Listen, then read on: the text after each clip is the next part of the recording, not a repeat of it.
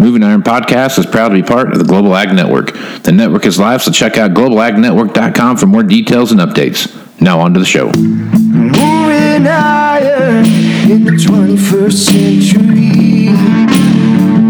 Hardworking people working hard for you and me. Moving iron time and time again. Through the years, you'll find us here. Moving iron.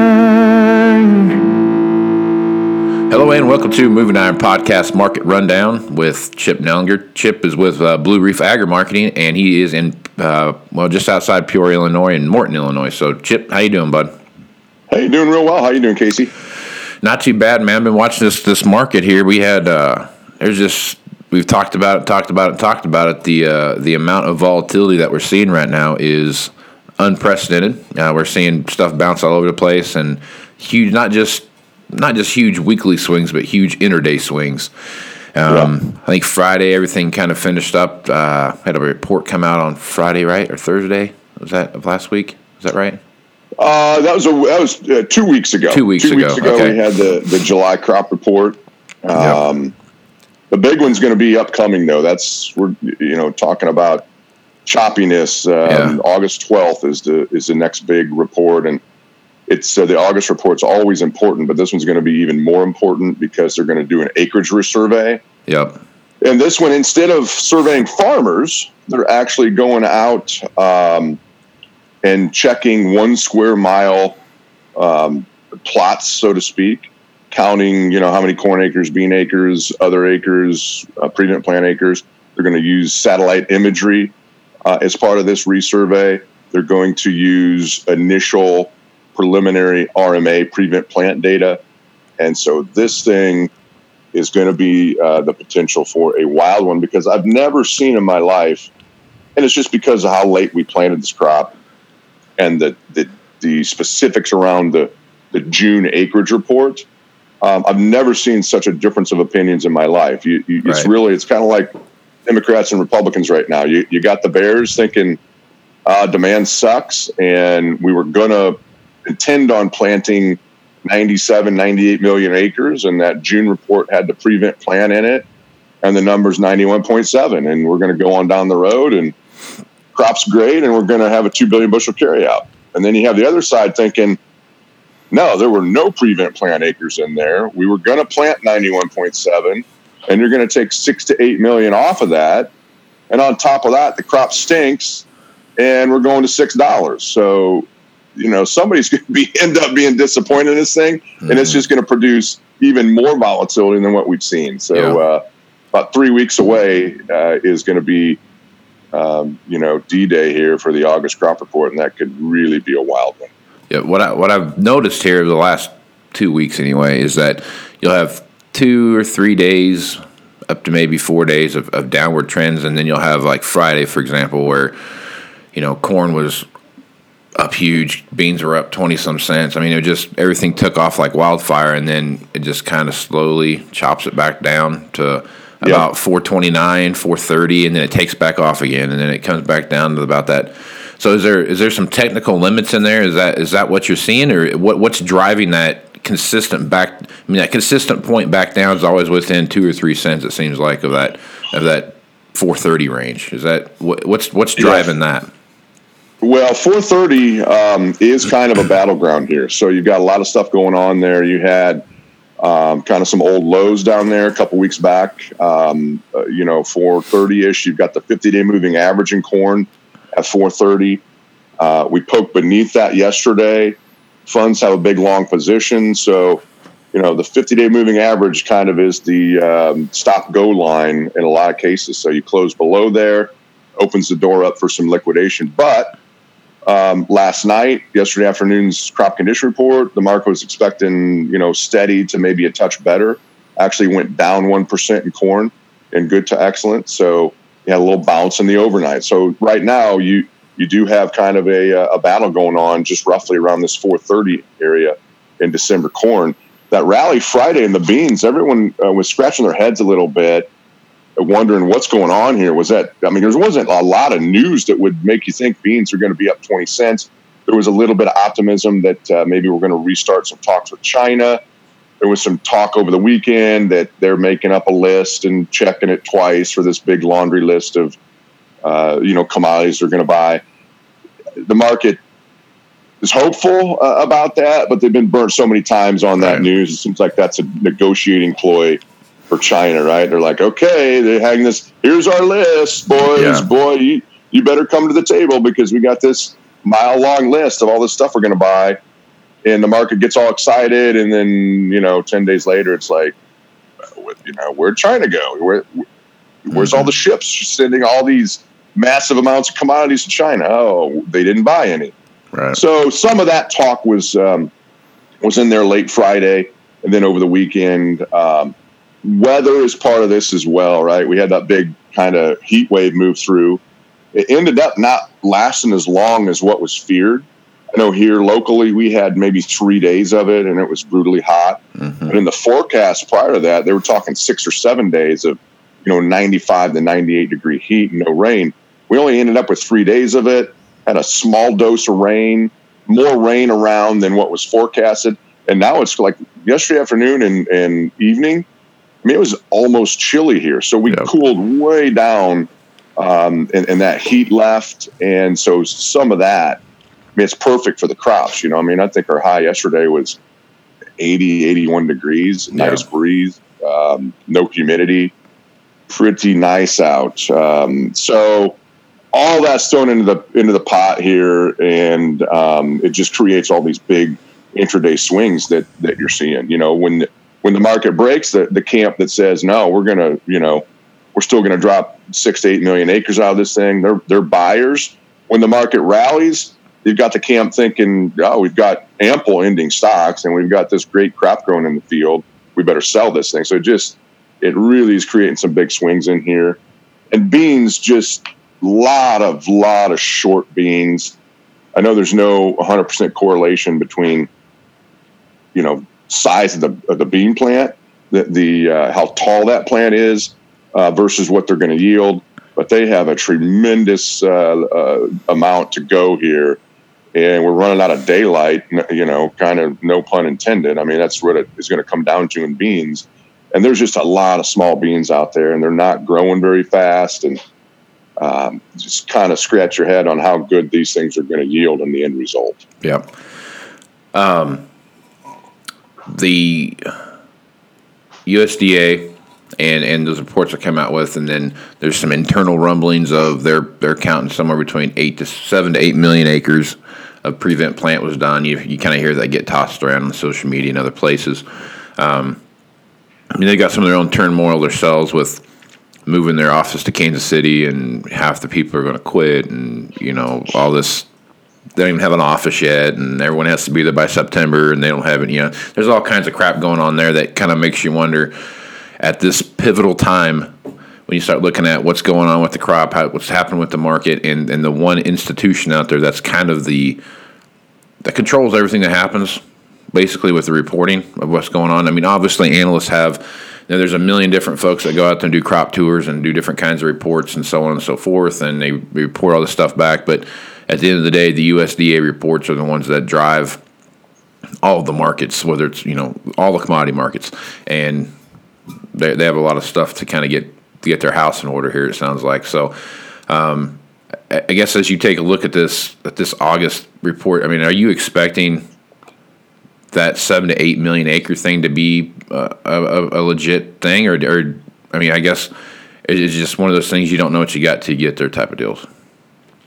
Yeah, that's a tough question. I, I, do think seven to eight million acres is very legit. As I um, drive across uh, Illinois, I haven't been really out of Illinois, so to speak, during the growing season here, or since corn's kind of got up and growing, or, or the end of planting. Uh, but I have driven pretty extensively in Illinois, and I just my estimate is that there's at least a million acres of prevent plant just in Illinois. Uh, I mean, the north north of Interstate 80 in Illinois is a disaster zone. And I don't know if people, um, I was shocked when I drove up there. So I think on the one hand, you have people that are sitting in an office saying, oh, yeah, you know, it wasn't that bad. There was a little bit of prevent plant. When you drive out in the country in those areas that uh, it was the wet, I mean, it is mind boggling.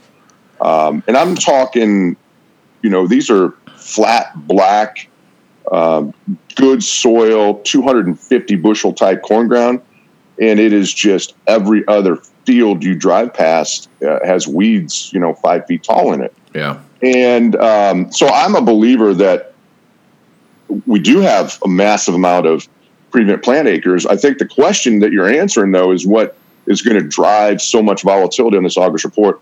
There's just no way of knowing. There's just absolutely no way of knowing because they extended the date. Um, you know, again, I'm going to get my soapbox here because is the thing that frustrates me the most uh, about this acreage reporting thing. I understand the June report. They have a process they go through and they have a survey and they do the same survey every year. That's what you want, right? The same process, time frame, and questions on the survey.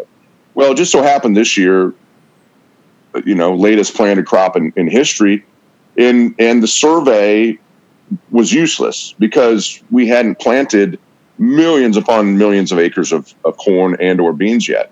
So they went ahead with the survey, which makes sense, but it caused more questions than it answered. And and now you, know they give farmers till the fifteenth of July to certify acres and turn in prevent plant. They extended it this year in some states to the twenty second, so the, uh, yesterday. And, and it's frustrating because you would think, okay, give those county FSA offices a week, two weeks, three weeks, whatever they need to crunch all the data and push a button and boom, there's you're going to have your prevent plant number to the tenth of an acre. But in the past, they have not ever really reconciled that prevent plant number with uh, from the the RMA part of the USDA with the NASS part of the USDA that does the crop reports. Will they this year or not? I don't know. And it's kind of interesting. I did see some um, a news story out over the weekend that now you have some legislators uh, in this, right? So you're getting enough um, public outcry about the the acreage reporting system from the USDA that you actually have, at least in Illinois, um, some you know some representatives that are saying, "Hey, we this is harming farmers, right? This is this is not allowing for the free market to do what it needs to do because we don't have the information. And not only do we not have the information, the process isn't even right, and it it conflicts with what the market needs. And so my hope is that there's enough technology out there now in the reporting process that they are going to have at least they won't have all the data, but they'll at least have an initial uh, feel, I think, from the RMA, along with satellite imagery and actual visual, um, you know, spot checks that they will pick this up. So I would expect personally that you're going to see a pretty significant drop in acreage um, on this report in, in corn and, and possibly even beans. But you just don't know. And that's the wild card that makes this August crop report going to be so, so, so, um, you know, such a wild card and a potential for just massive volatility. You could, if they come out at 91.7, then you have to logically say, well, okay, that was right. We're, we were going to plant this massive amount of corn acres you, take a number off of that and, and 91.7 is it and we'll probably limit down. If they cut five six million acres out of corn i don't think the market's ready for that. You probably limit up. So anywhere in between is a possibility come uh, come august 12th and between now and then we've got about three three and a half weeks. You know weather china news crop conditions every monday afternoon that's going to fly this thing back and forth too so uh, it's really a a, a tough road to navigate out there and, really psychologically hard with all these swings, especially if you're in an area that just been these guys. It, it wasn't just like it started raining in you know May 20th and they couldn't plant. I mean, it it's been a psychological battle since fall. These guys had horrendously wet fall, couldn't get the crop out. The worst winter uh, in history, coldest, most amount of snow in many areas, and it just kept going. These guys haven't had a break out in the field since September 1st. Right. And, and now you got the markets just, you know, going all over and all this uncertainty with um, acreage and, and yield. And it's, it's been a rough go of it if you're a farmer. Yep. Yeah, it's been a, it's been a crazy crazy stuff. Plenty of inter- plenty of stuff to pay attention to here coming up here in the next month of October, especially leading up to that report. There's going to be a lot of anticipation that's going to again cause just epic amount of uh, a fluctuation and, and and just driving the market one way or the other throughout the day. And you know, we, I've seen it several times where it starts out seven or eight cents down, and by the end of the day, we're up ten cents. You know what I mean? So you know you had an eighteen cent Yeah. swing in a day, and that's not. I'm not exaggerating that. I mean that's that's you see these huge swings in the market, um, or they start up ten cents and go the other way. You know, so it's just it's just a crazy. Uh, it's a crazy thing we see happen in the markets right now. No doubt, and it, and it does. It's hard to get through, but it, it does create opportunity. Um, you know, if if you have a plan and you can navigate that um, and, and you're ready for it, it, it, there's two ways to do it, right? You can say, okay, this market's going to swing. We know there's going to be big swings. We've had a high almost 470. Um, I think the low here has been recently uh, like 428, something like that. So you're talking a, a 40, 42 cent swing. This is just in the last two weeks, uh, three weeks, right? So um, the market's going to move. It's going to allow you to maneuver in that movement um, if you have a plan. If you don't have a plan, you're going to want to stick your head in the sand, not worry about the markets, and opportunity is going to pass you by, and you're going to become a victim of the volatility instead of you, you know, potentially using that volatility as a competitive advantage. So it's uh, it doesn't make it easier to get through. I'm not saying that it's uh, it's an easy road, but boy, um, it's definitely not time to just you know turn your DTN machine off and not worry about the markets Yeah. because uh, Yeah, it's more it- important now than ever. matters. Dollar and cents are flying around uh, no matter what your yield is Yeah. uh, on a daily basis. It's a lot of volatility in your revenue. Yep. All right, let's talk about the protein markets real quick. Uh, cattle again, volatility has been there too. It's been all over the place. One Yeah. week it's up, next week it's down, and might stay down for two weeks and bounce back up. So, talk about the cattle market here and, and kind of the what you see happening there. And what's the driver in some of those markets?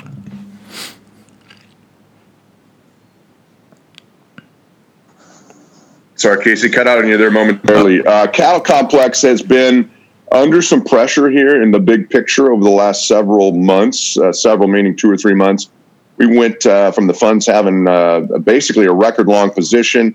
They took profits. It took them a while to get out of that position. Um, it looks like they're pretty well cleaned out of that position. And and now, um, you know, as part of that, the, the selling pressures ended and the cash market started to bottom and, and, and rally, although last week it was down a, a dollar. So I think that uh, the, the cattle market looks okay, that um, we, we're potentially putting a bottom in and can maybe rally a little bit. We had a cattle on feed report and the semi-annual inventory report out last Friday. Those were pretty benign, pretty um, uh, you know well expected, nothing out of the ordinary there. And the cattle market was was able to rally a little bit uh, yesterday, led by the feeder cattle market. So, the feeder cattle market, I think, was maybe a little bit uh, scared of the inventory report and didn't have a lot of bearish news in there and was able to kind of rally because feeder cattle actually broke lower last week uh, in the face of corn selling off pretty sharply. And that's kind of a weird occurrence. Usually, when when corn drops, feeder cattle have a little bit of a of a rally in them. So they've got some catching up to do a little bit. Um, nothing bearish in, in those reports. If we can trade steady to a little bit better in the cash market this week, I think the cattle market could maybe um, you know make an argument that here over the next uh, six or eight weeks you could rally a little bit. Uh, probably not dramatically, probably going to rally twenty dollars, but you could uh, easily rally um, you know six to ten dollars in cattle uh, very very easily, especially if they keep a little pressure on the corn market here for a couple of weeks ahead of the uh, August crop report. Um, so I, I think good things are happening there. I think the worst of this downdraft is behind us in cattle, and I think it is in hogs too. Finally, starting to see a little life in the cutout, and uh, you know, cash market rallying a little bit uh, on the on the hog side of the equation. We've seen the futures put a nice rally in off the lows. Uh, technically, kind of got above some tr- some downtrend lines that uh, uh, you know from this big downtrend that we've been in. So I think the, uh, the the livestock sector in general looks like maybe the worst is behind us. Um, doesn't mean we're just going to scream immediately higher into new highs, but I think that uh, you could see some some better levels over the next several weeks in both the cattle uh, and hogs. And you know, hogs are still in all out China watch. You know, we know the the problems they're having with African swine fever. Um, every Thursday, the hog market is highly sensitive to the export sales report to see if China's in there for fresh purchases of U.S. pork. They've been absent for about three or four weeks now, four weeks probably. And every time they are absent, Thursday morning, hogs sell off. But the last couple of weeks, they found support and then rally again. So that's a good sign. They continue to take pork. We're shipping them pork. They haven't had any new major uh, pork purchases in about four weeks. And there's still, uh, you know, a lot of indications that they um, need to refill their pipeline with uh, with pork. Uh, basically, record high pork prices uh, from all reports in China. So um, that's a good thing. We've got a lot of pork to send them. We're uh, that's part of the problem that we've had is that you know it seems like continual expansion in in uh, the pork industry the last few years. So we're putting a lot of poundage out there. Um, but exports have been good. We had a really good export sales week last week um, in, uh, in, on the pork side, with China being absent. So um, that's that's good news. You throw China into that mix uh, going forward, and um, that's a good combination. So yeah. Yeah, it's the uh, the you, you, know they have an issue because you know obviously with all the stuff that we have going on with uh, the tariffs and what have you, they there are certain segments of their market where they're they're allowing a uh, a tax credit or whatever tariff credit or whatever he is uh, to be waived on that, and, and, pork is one of those things. So they're, they're waiving that that twenty or twenty five percent tariff on on U.S. pork. Um, it, when they get it, so that just tells me that when they get they use up all of South America's supply of, of pigs, they're going to be hollering at us and getting beans and corn and everything else. They've, I think somewhere I read that I think it might have been actually Sean Hackett told me this, but something like uh, Brazilian exports to China are up six sixfold from what they were this time last year, or something like that. So they're just yeah. they're just taking it as fast as they can get it, and, and sooner or later they're going to run out, and they're going to have to come get it from us.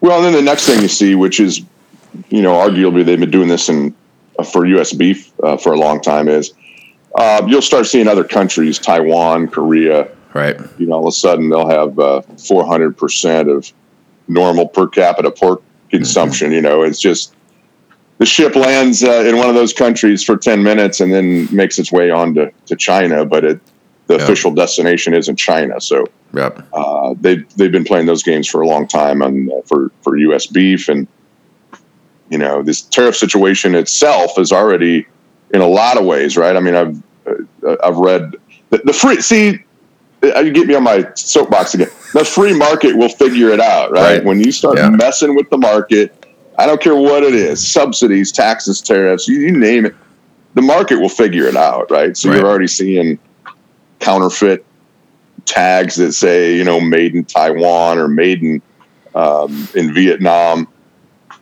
And they're just slapping them onto Chinese products and they're in ending up here anyway. So, right. Yep. Well, plenty of stuff going on. Always good time to have a plan, especially what we see happening right now. I mean, there's just from now through the end of the year is going to be there's going to be lots of volatility, regardless what happens, either up or down. And uh, having that plan in place is going to help you be profitable moving forward. So, Chip, if someone's got a plan they're working on, or, or they just need to get started on one, what's the best way to do that? Twenty and the 2020 growing season is not that far away. No, 2020 definitely needs to be on the radar screen here. You know, roughly 420 uh, December uh, 20 corn futures and corn, beans, and wheat. So yep. yeah, the, um, uh, the, the plan is definitely critical right now with all this volatility. The, the easiest way, uh, just give us a call. We'd love to chat with you. Uh, pretty low uh, low pressure and, and no risk. So uh, 309 550 7213 is our office number. And we'd love to uh, chat with you about what your plan is and few ideas on how you might be able to improve what you're currently doing. Right on. All right, Chip. Well, take care of yourself until uh, next week. We'll uh, talk to you again later. Sounds good. Have a good rest of the week. All right, man. Thanks. All right. Thanks for listening to this edition of the Moving Iron Podcast, now part of the Global Ag Network. If you'd like to continue any of these conversations, you can hit me up on Facebook, Twitter, or Instagram at Moving Iron LLC. You can also send me an email at Moving Iron movingironpodcast at movingironpodcast.com. You can also visit the Moving Iron Podcast YouTube channel and watch Market Roundup with Chip Nellinger, Sean Hackett, and Angie Setzer.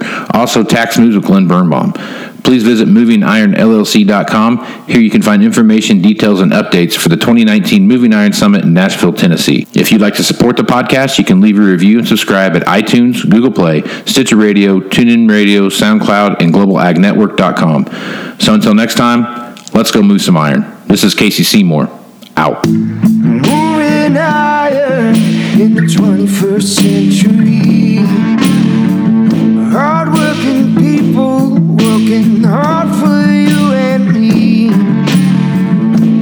Moving iron, time and time again. Through the years, you'll find us here. Moving